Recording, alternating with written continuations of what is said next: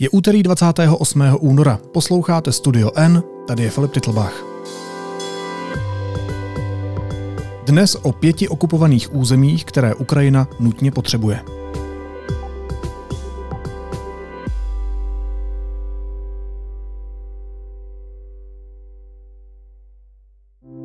Když Ukrajina důvěřuje svým vojákům, že s pomocí zahraničních partnerů dokážou osvobodit celé území země, existují oblasti, které jsou pro ně z ekonomického a vojenského pohledu důležitější než jiné. Jaká území okupovaná Rusy musí Ukrajina prioritně získat zpět do svých rukou? Budu se ptát redaktora deníku N Honzy Věrnicra, který se u nás v redakci věnuje armádním tématům. Honzo, vítej, ahoj. Díky za pozvání a buď zdrav.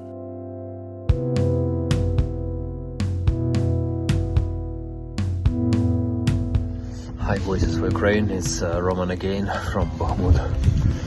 Guys, I should say that uh, it's so cold right now here, minus 8, minus 9, but yesterday it was very hot because uh, it was the time of our counterattack.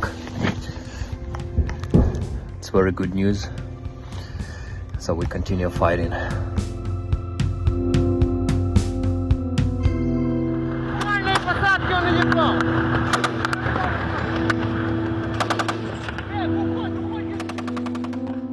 Jakou část Ukrajiny teď aktuálně Rusové okupují?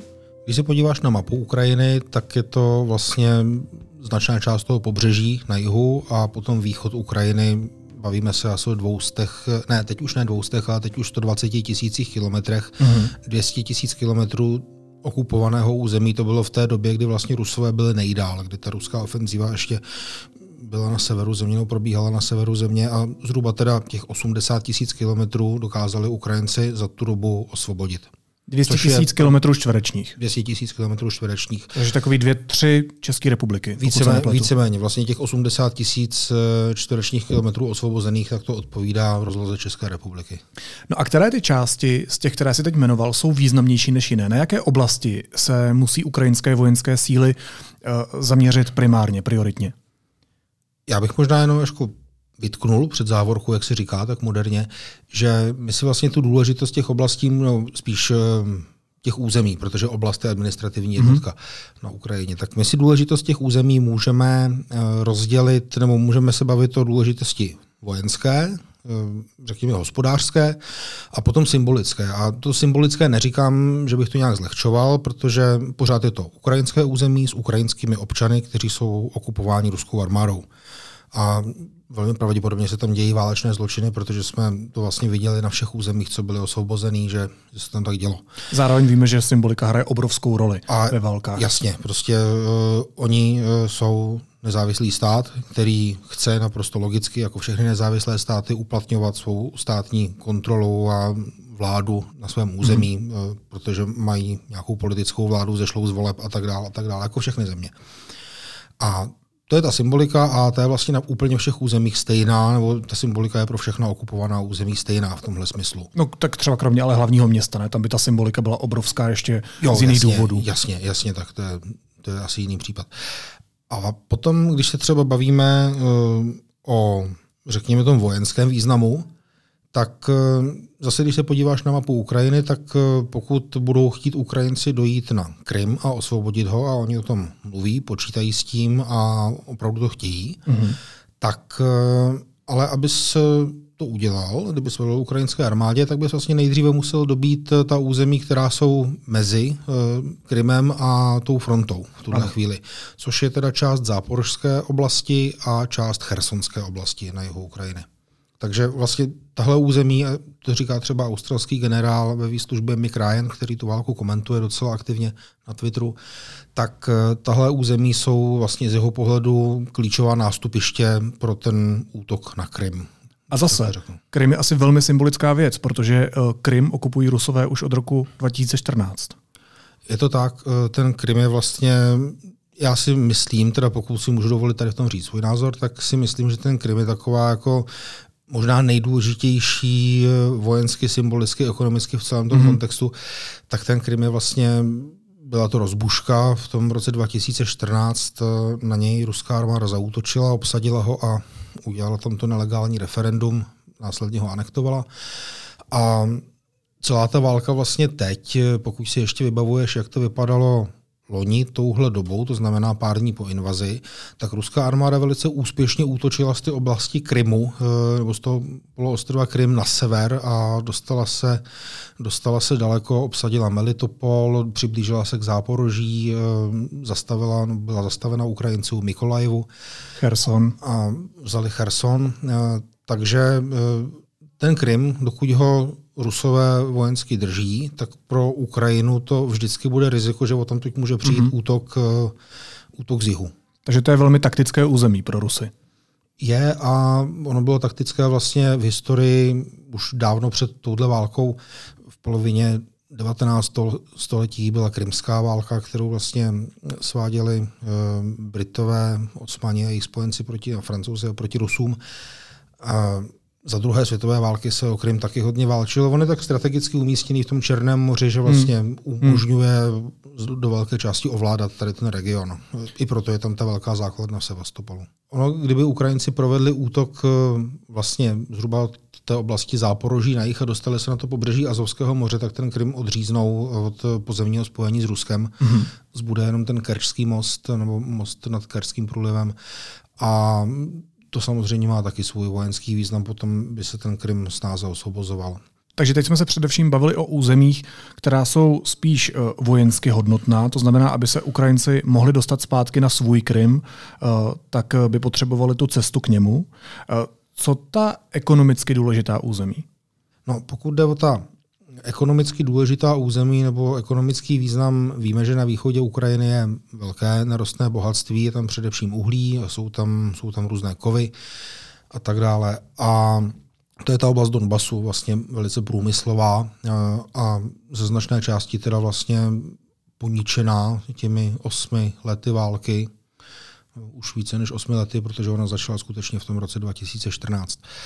Je to území, do kterého by aby bylo přínosné pro Ukrajinu, pro kterýkoliv stát, který vlastně by to území měl, tak uh, tam budou potřeba opravdu velké investice hmm. do toho, aby všechna ta rozbitá infrastruktura tam fungovala. Jo.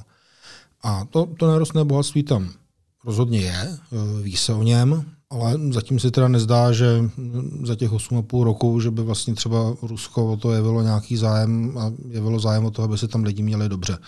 Naopak uh, ti obyvatelé Donbasu vlastně byli ve velké míře verbováni do takových těch milicí e, samozvaných republik nebo státečků, které tam vznikly, nikdo je neuznal, teda kromě Ruska. A Rusové používali vlastně jako potravu pro děla, jak se někdy říká, takže Rusové skutečně neměli zájem, aby hmm. se tady lidi měli dobře, oni to území chtěli mít, čistě proto, aby tam měli svou lajku. Ano, dobyvačné. Tak. Když jsme se, Honzo, uh, bavili o těch územích, nebo když si teď různě pojmenovával, tak co by to jejich získání změnilo na průběhu války? To znamená získání zpátky do ukrajinských rukou. Na to se dá dívat uh, spoustu úhlů pohledu, který teda asi budeme rozebírat teďka, ale jedna věc je, že kdyby Ukrajinci vítězili a postupovali, tak by to samozřejmě vyvolávalo nechci říct nadšení na západě, ono je těžký být nadšený z války, to je asi nesmysl. Ale možná takové zadosti ušinění, že teda ta pomoc má smysl a že to hmm. vede k nějakým praktickým výsledkům. A to je jeden z bodů. Druhý z rozměrů je určitě vnitropolitické dění v Rusku, nebo ten vnitropolitický rozměr v Rusku, protože by se Stejně jako při nějakých minulých ukrajinských ofenzívách úspěšných by se ukázalo, že ta ruská armáda prostě není neporazitelná a ten, že ten zdroj ruské píchy vlastně je na hliněných nožičkách. Mm-hmm. v tom. Mm-hmm. Ruská armáda samozřejmě je pořád nebezpečná, bojeschopná, zase si ty hliněné nožičky nesmíme úplně idealizovat, ale ruské vojenské porážky by pro ruské vedení byť by to samozřejmě zaobalovali do různých taktických ústupů, byly určitě nepříjemné.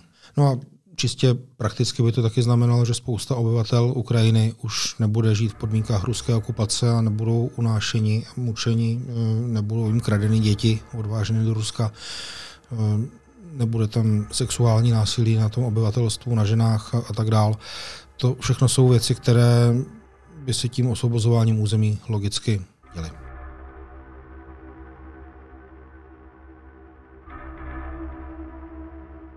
Ještě mi zase napadá ten symbolický uh, efekt A to, že Ukrajina by toho mohla uh, využít jaksi v té informační věci, nebo v té informační válce možná řekněme i, uh, že by tohle mohla označit tu část území, uh, která by získala zpátky za vítězství, i když by třeba neměla úplně celé území.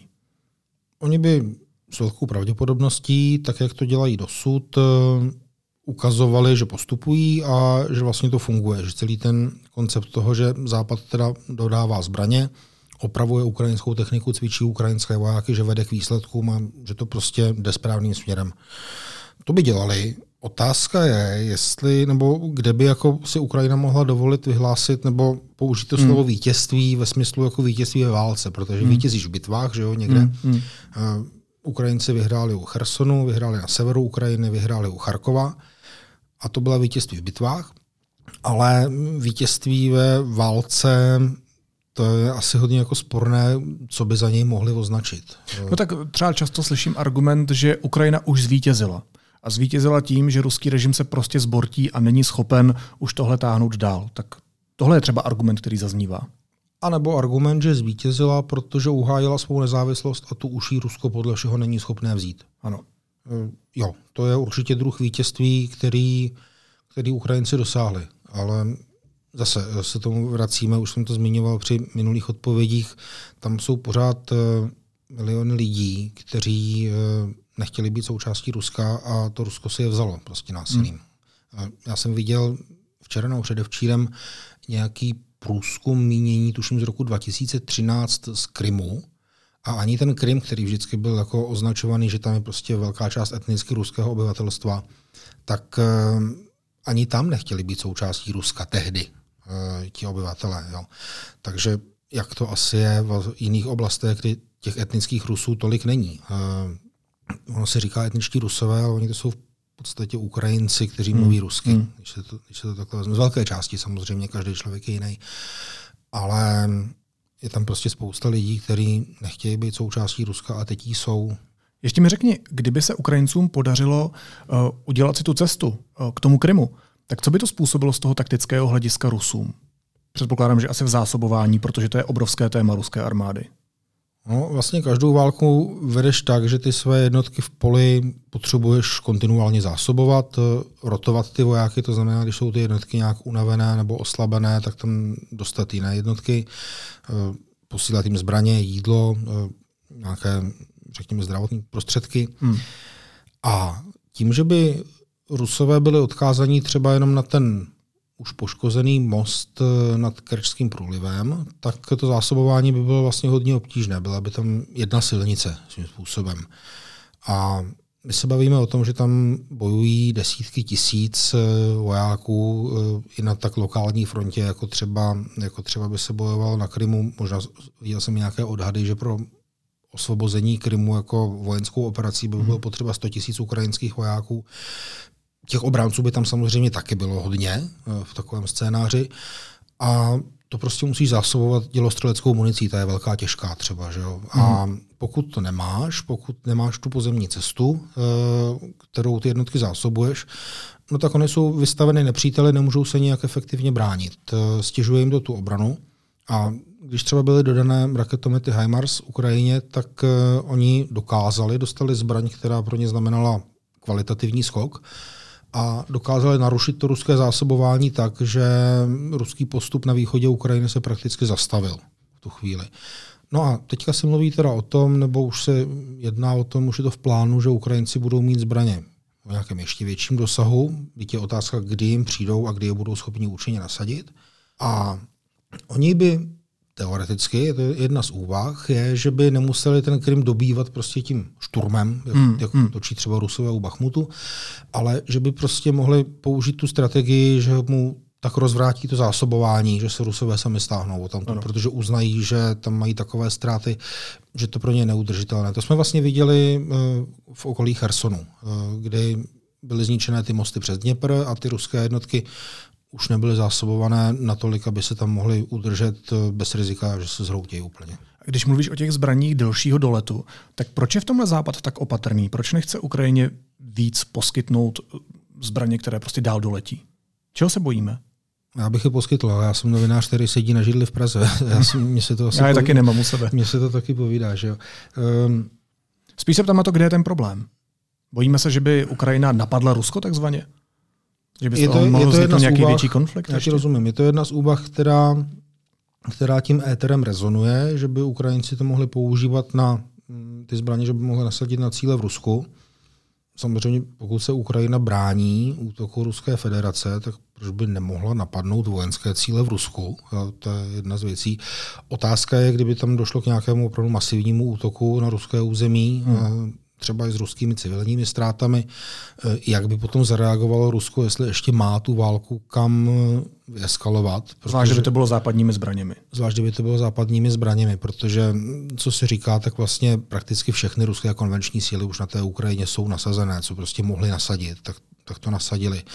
A jediná další eskalace, která mně připadá jako v tom žebříčku, prostě co ještě mají za karty, tak už by byla eskalace zbraní, no, pomocí zbraní Hmm, hromadného ničení, což si skoro si odvážím odhadovat, že ani Rusům se do tohohle nechce vůbec, protože vědí, že to by znamenalo, že ten západ tam prostě opravdu přijde. Že Hmm, nebude, nebude používat, eh, že nebude jen dodávat zbraně, ale že řekne jako už ne, už fakt ne, konec.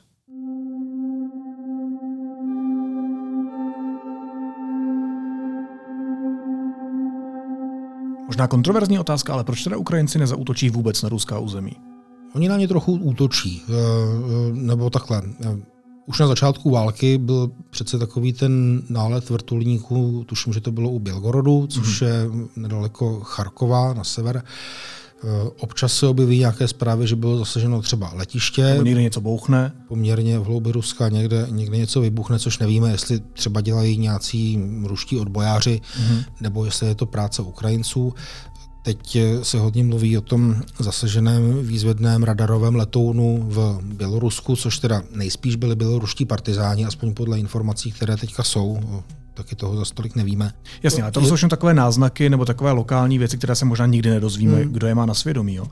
Ukrajinské zbraně, jestli ti do toho ještě, promiň, můžu skočit, tak eh, z velké části prostě nedosáhnou do hlouby Ruska. Jo? Ten HIMARS prostě dostřelí kolik, 70-80 Hmm, kilometrů. Mají dostat zbraně, které se třeba zvýší tu jejich, eh, ten jejich dostřel, ale otázka je, kolik jich bude, těch zbraní. A otázka je, oni budou muset prioritizovat a hledat si ty nejlepší cíle. Dokud ty nejlepší cíle mají tady v tom dosahu a na ukrajinském území, tak, eh, tak asi nebudou ty zbraně používat v hloubi Ruska. v Moskvě třeba. Tam by nedostřelili ani tak.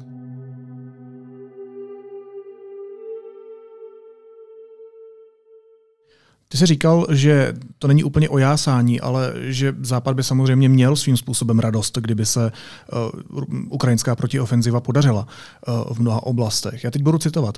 Ukrajinský prezident Volodymyr Zelenský může dostat od západních zemí ultimátum. Pokud ukrajinská protiofenziva selže a do podzimu se nepodaří Ukrajině dobít zpět okupovaná území, zvýší se tlak na Kyjev, aby začal s Ruskem jednat.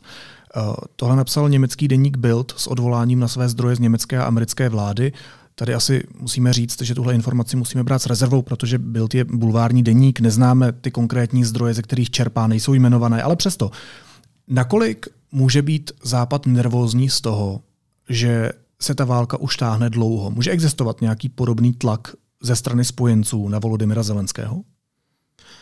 No, eh, my jsme se vlastně za ten rok války naučili, že nic není úplně nemožný a že ty scénáře, které si představujeme, že se prostě nemůžou stát, nebo naopak, že se musí stát, že tomu tak není. Eh, Já si myslím, že to je i případ toho, o čem teďka mluvíš. Jako jasně, může se stát, že se ukrajinská ofenzíva nepodaří, že Rusko třeba dokáže vyřešit eh, ty své problémy relativně efektivně a dokáže zmobilizovat vojáky tak, aby bránili ta území. A, a potom se asi teda budeme bavit, nebo můžeme se potom stát, že se budeme bavit o tom, že ten Západ naléhá na Ukrajinu, aby teda už eh, jednali o míru, protože to k ničemu nespěje, ta válka. To se asi může stát. eh, Myslím, že to nikdo nechce, hmm. aby, aby to tady tím způsobem směřovalo. A že máme vlastně ve své moci jako Západ, eh, aby to tak nedopadlo, protože ty zdroje Západu jsou mnohem větší než ruské zdroje, jenom o to, jak budeme dobří v jejich mobilizaci těch zdrojů, eh, ať už výrobních, eh, produkčních, finančních a tak dále. Ale to, že se v té válce dějou věci, které vlastně my jsme pokládali za nemožný, tak eh, to si myslím, že naprosto průkazný. Tak konec konců spousta lidí pokládala za nemožné, že nějaká válka vůbec tady toho rozsahu může přijít. A protože tu v Evropě nebyla od roku 45, tak se tomu ani nejde moc divit, že to prostě lidi jako nedokážou ve své představosti pojmout ten scénář, že se to opravdu děje. Pokládali jsme za, no, ne jsme, nebo mnozí z nás určitě pokládali za nemožné, že se Ukrajinci nejenže ubrání, hmm. ale že začnou proti, útočit zpátky. Taky se to stalo, vlastně nás překvapili. Eh, oni, Ukrajinci, když se s nimi bavíš a takhle to občas jako oceníš, eh, co se jim podařilo, tak říkají, no jasně, protože jste nás podceňovali, nepodceňujte nás, nedělejte tu chybu, jako to hmm, zvládne. Mm.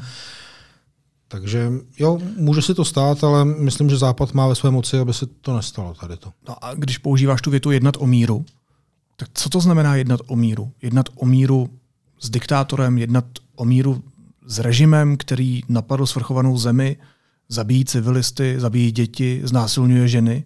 Co, co, co si vlastně, já vlastně moc nevím, co si mám představit pod tou větou jednat o míru, jak by to vlastně v praxi mělo vypadat. My jsme to viděli třeba i v prezidentské kampani, kde Andrej Babiš velmi hlasitě akcentoval, že chce jednat o míru, měl, to svůj, eh, měl ten svůj plán, jak to udělat. Co tihle lidé vlastně chtějí, když říkají nechci válku, chci mír?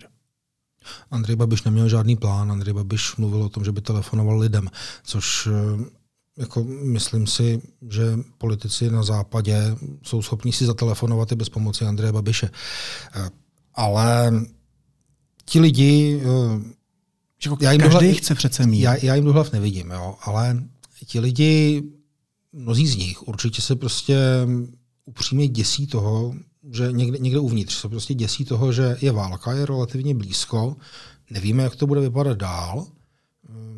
A, a ti lidi se jako, mnozí z nich se bojí, úplně autenticky si myslím. Ehm, projevuje se to vyššíma cenama, třeba u nás, u některých komodit.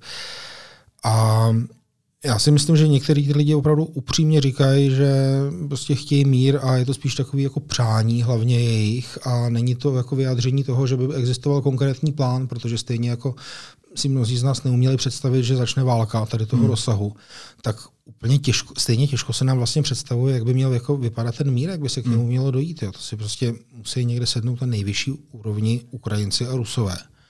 Neumím si představit, že by to byl nějaký mír zprostředkovaný nějakou kývadlovou diplomací, hmm. ale uh, museli by spolu dokázat jednat. A v momentě, kdy Rusové říkají, naprosto zapomeňte na to, že by se vám vrátil jakýkoliv čtvereční kilometr, tak... A Ukrajinci říkají, naprosto zapomeňte, abyste nám vzali kus země. No jasně. Tak, eh, tak si myslím, že vlastně neexistuje nějaký ten průnik pro to, aby ta jednání vůbec teďka mohla začít. Jo. A nebavíme se o zemi, bavíme, no, nejenom o zemi, bavíme se o lidech.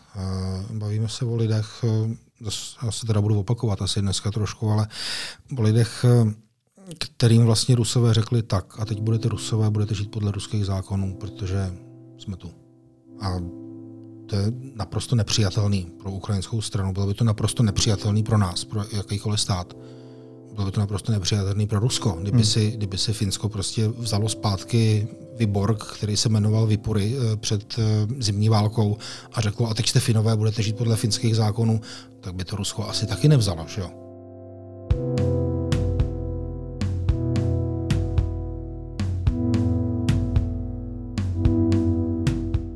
Jak velká rána by to byla pro Putina, kdyby se Ukrajině podařilo ta území, o kterých jsme začali mluvit na začátku tohohle rozhovoru, podařilo vzít zpět? Já se té ruské jako vnitropolitické situaci úplně tak nevěnuju do té míry, abych tady dokázal říct něco jako odargumentovaného, jako úplně jako upodstatněného, že to tak mám srovnané v hlavě přímo já. Ale pozorovatelé, co to třeba komentují, nebo nějaký analytici, odborníci, co to komentují na sítích eh, nebo v nějakých článcích, tak mají za to, že by to byla zásadní rána pro Putina. Ono, když se podíváš na historii Ruska předtím Sovětského svazu, tak eh, řekni mi nějakého sovětského vůdce, ať už generálního tajemníka nebo, eh, nebo potom prezidenta, nebo někoho, kdo by jako odcházel v dobrém a mhm. byl jako dobře vzpomínaný. Jo? Jako oni se vlastně těch svých vůdců vždycky zbavovali, po, nebo Stalin teda zemřel třeba, ale uh, oni se jich vlastně byli schopni zbavovat uh, po neúspěších. Uh, v 80. letech teda taky někteří sovětští vůdci zemřeli přímo, přímo v úřadu. Hmm. A i třeba ten Jelcin, jako když odešel, tak ho Rusko, nebo ještě předtím, tak ho jako mnozí Rusové strašně nenáviděli, protože se ho spojovali s tím zmarem těch 90. let.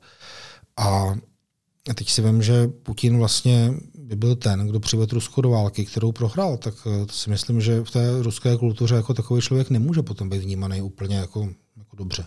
Já nechci přivolávat černé scénáře, ale ono se taky může stát, že nejenom, že Rusům uh, v nějaké dohledné době zbudou ta dobitá území, ale že třeba půjdou ještě dál. Uh, jsou nebo existují území, která jsou ještě důležitější než ta, která jsme jmenovali a které si Ukrajina za každou cenu prostě musí ubránit? Ukrajina se bude snažit bránit všechno. Jedno z těch důležitých území si zmínil, to je vlastně Kyjev, že? Hmm. jako symbol, symbol ukrajinského státu, státnosti, vůbec hlavní město. Tak to jsme viděli, že bránili vlastně strašně, strašně jako srdnatě a intenzivně ty přístupy ke Kijevu už na začátku války eh, nebo na začátku té invaze před rokem. A z velké části vlastně, nebo z určité části teďka na jihu Ukrajiny jsou ta území rozdělená Dněprem, ta pod ukrajinskou a ruskou kontrolou.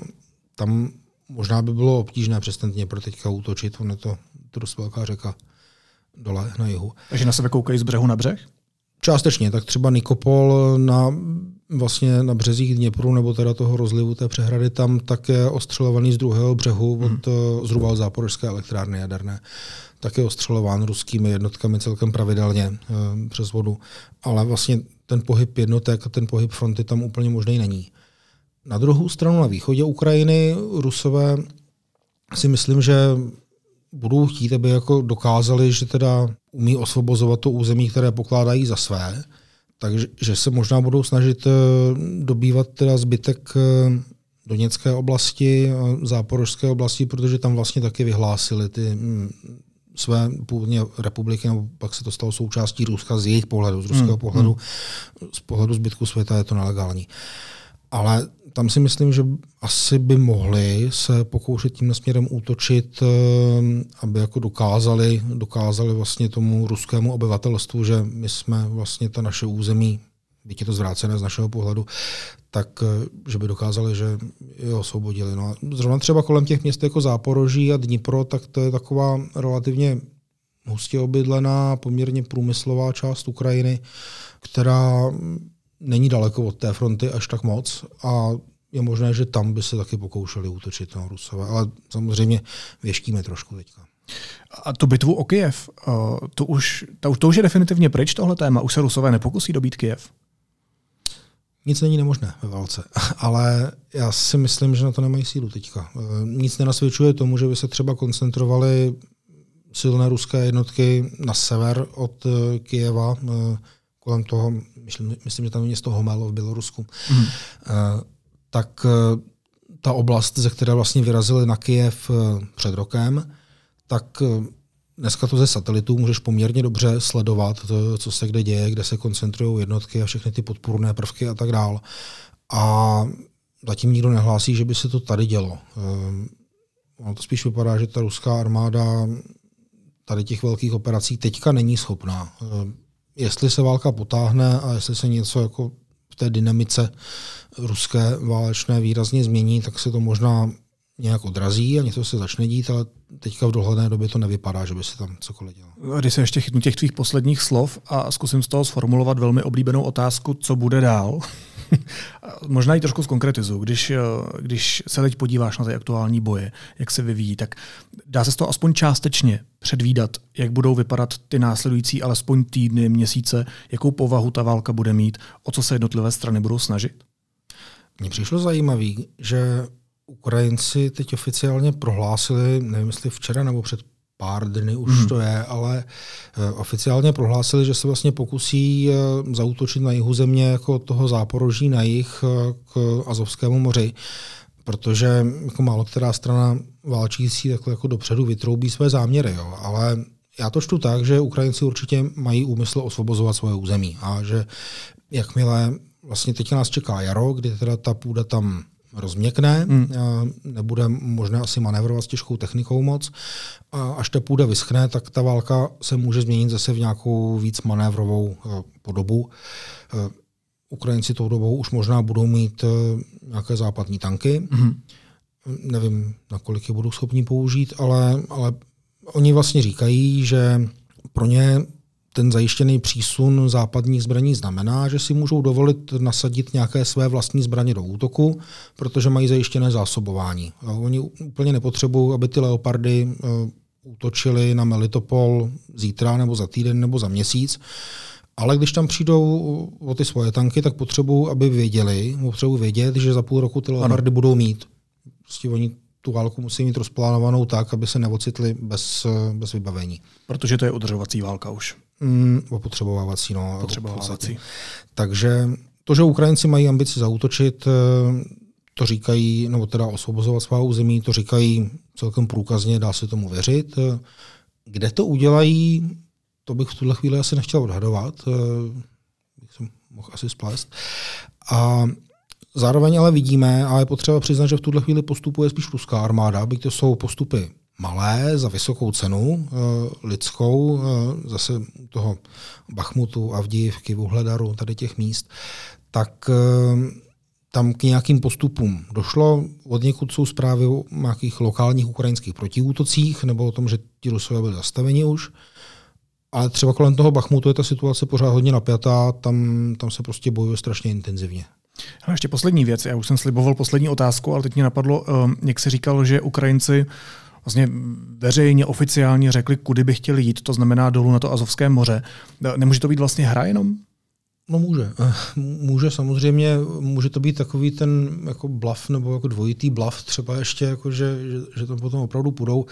Zase Rusové ze satelitu asi ty koncentrace vojsk vidí taky, si mm. myslím. Mm. Jo. Takže, takže otázka, je otázka, eh, nakolik je to prostě ten, četl si Dunu, takový ten plán v plánu jiných plánů, jak se tam Nečetl. Tak eh, je, je otázka, nakolik to takhle je. Ale my si můžeme dát jako příklad takový malý, že na začátku té invaze před rokem vlastně se Rusům takovýhle manévr klamný podařil trochu taky, protože Ukrajinci tehdy čekali, že Rusové zautočí v Donbasu hlavně a vlastně zjistili, že ten hlavní útok jde na Kyjev. Mm-hmm. Uh, úplně v tom začátku invaze. Uh, Oni věděli, že Rusové mají spoustu jednotek které na sever od Kyjeva, ale nepokládali je na základě své rozvědky a svého zpravodajství nepokládali za tak akceschopné, aby ten útok provedli. Protože to ruské jednotky tehdy ještě nevěděli, že budou hlavní útok, tak ani ty ruské jednotky nebyly tak dobře připravené.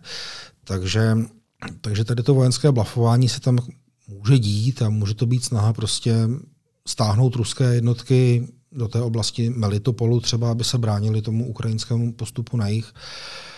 A nebo to, nebo to naopak může být jako takový pokus přesvědčit Rusy, že tudy útok nepůjde. Ty jednotky, co tam máme, tak ty jsou jako tak trochu klamné, ten útok bude někde jinde a zase bude záležet na tom, která strana tu druhou přelstí tady v tom asi líp. No. Když jsi mluvil o těch plánech plánů plánů, tak já možná dám poslední otázku po poslední otázce po poslední otázce. Ještě úplně poslední otázka, Honzo, ale uh, jsi moc zajímavý na to, abych tě pustil už pryč. Je, je tohle vlastně i válka, obrovská válka tajných služeb? Nesporně. Každá válka je válkou, ve které jde o informace už když se podíváš, když se podíváš na ty staré, staré, staré autory, kteří prostě popisují válčení, eh, Mr. Sun o umění války, asi znáš tady tu mm-hmm knížku poměrně útlou, tak eh, on to tam taky popisuje. Že Já znám prostě, jenom útlé knihy. No, on tam taky popisuje, že prostě ty informace jsou naprosto klíčová věc. Ty nepotřebuješ mít jako jenom ty jednotky, a taky potřebuješ vědět, kde je máš mít, kdy je tam máš mít, co budou dělat, co mají dělat, co čekat od toho protivníka. Hmm. A vždycky prostě v tom válčení něco naplánuješ, provedeš, pak to vyhodnocuješ eh, a tohle točíš vlastně pořád dokola. No, ještě tam teda je na začátku ta fáze pozorování před tím plánem. A to všechno je vlastně práce s informacemi, práce, která znamená, že se snažíš jako vyhodnotit, kde to teda toho protivníka nejvíc zabolí, co mu můžeš teďka udělat, co se pokusí udělat on. A ta válka z pravodajských služeb to určitě je, i tady, jak tady v tom vojenském rozměru, tak třeba tady u nás na západě se Rusko velmi aktivně snažilo minimálně v minulosti formovat to veřejné mínění tak, aby, aby působilo jako toho no, tak to hmm. vidíme hmm. do dneška, kolik lidí těm ruským lžím věří. Že jo? Proto je důležitá i kontra rozvědka. Tak.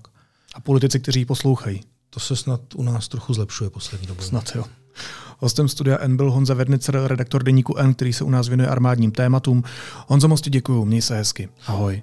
Díky za pozvání, sláva Ukrajině. Sláva Ukrajině, hrdinům sláva.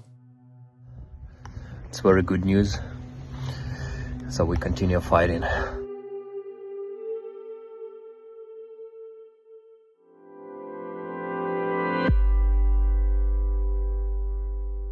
A teď už jsou na řadě zprávy, které by vás dneska neměly minout.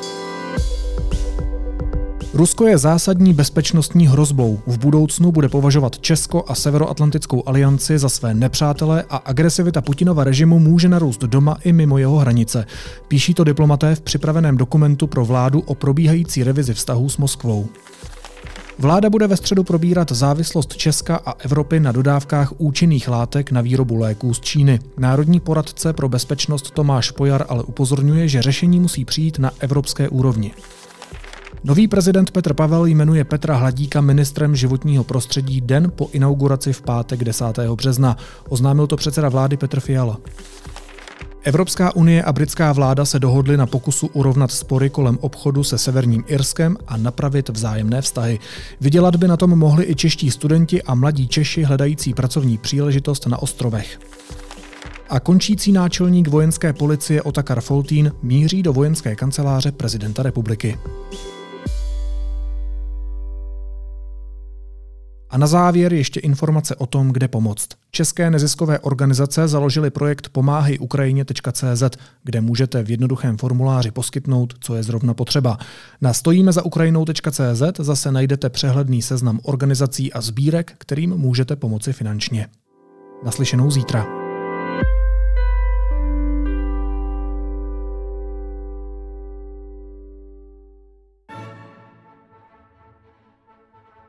Smetanova Litomyšl, národní festival s dechberoucím géniem loci. 34 pořadů voní tématem krásných časů Bel Epok. Litomyšl jimi vykvete počátkem letošního léta. Česká filharmonie s Tomášem Netopilem, Otelo, Prodaná nevěsta, Schenbergovi písně z Guré a mnohé další. Vstupenky v prodeji od 1. března. Smetanova Litomyšl CZ.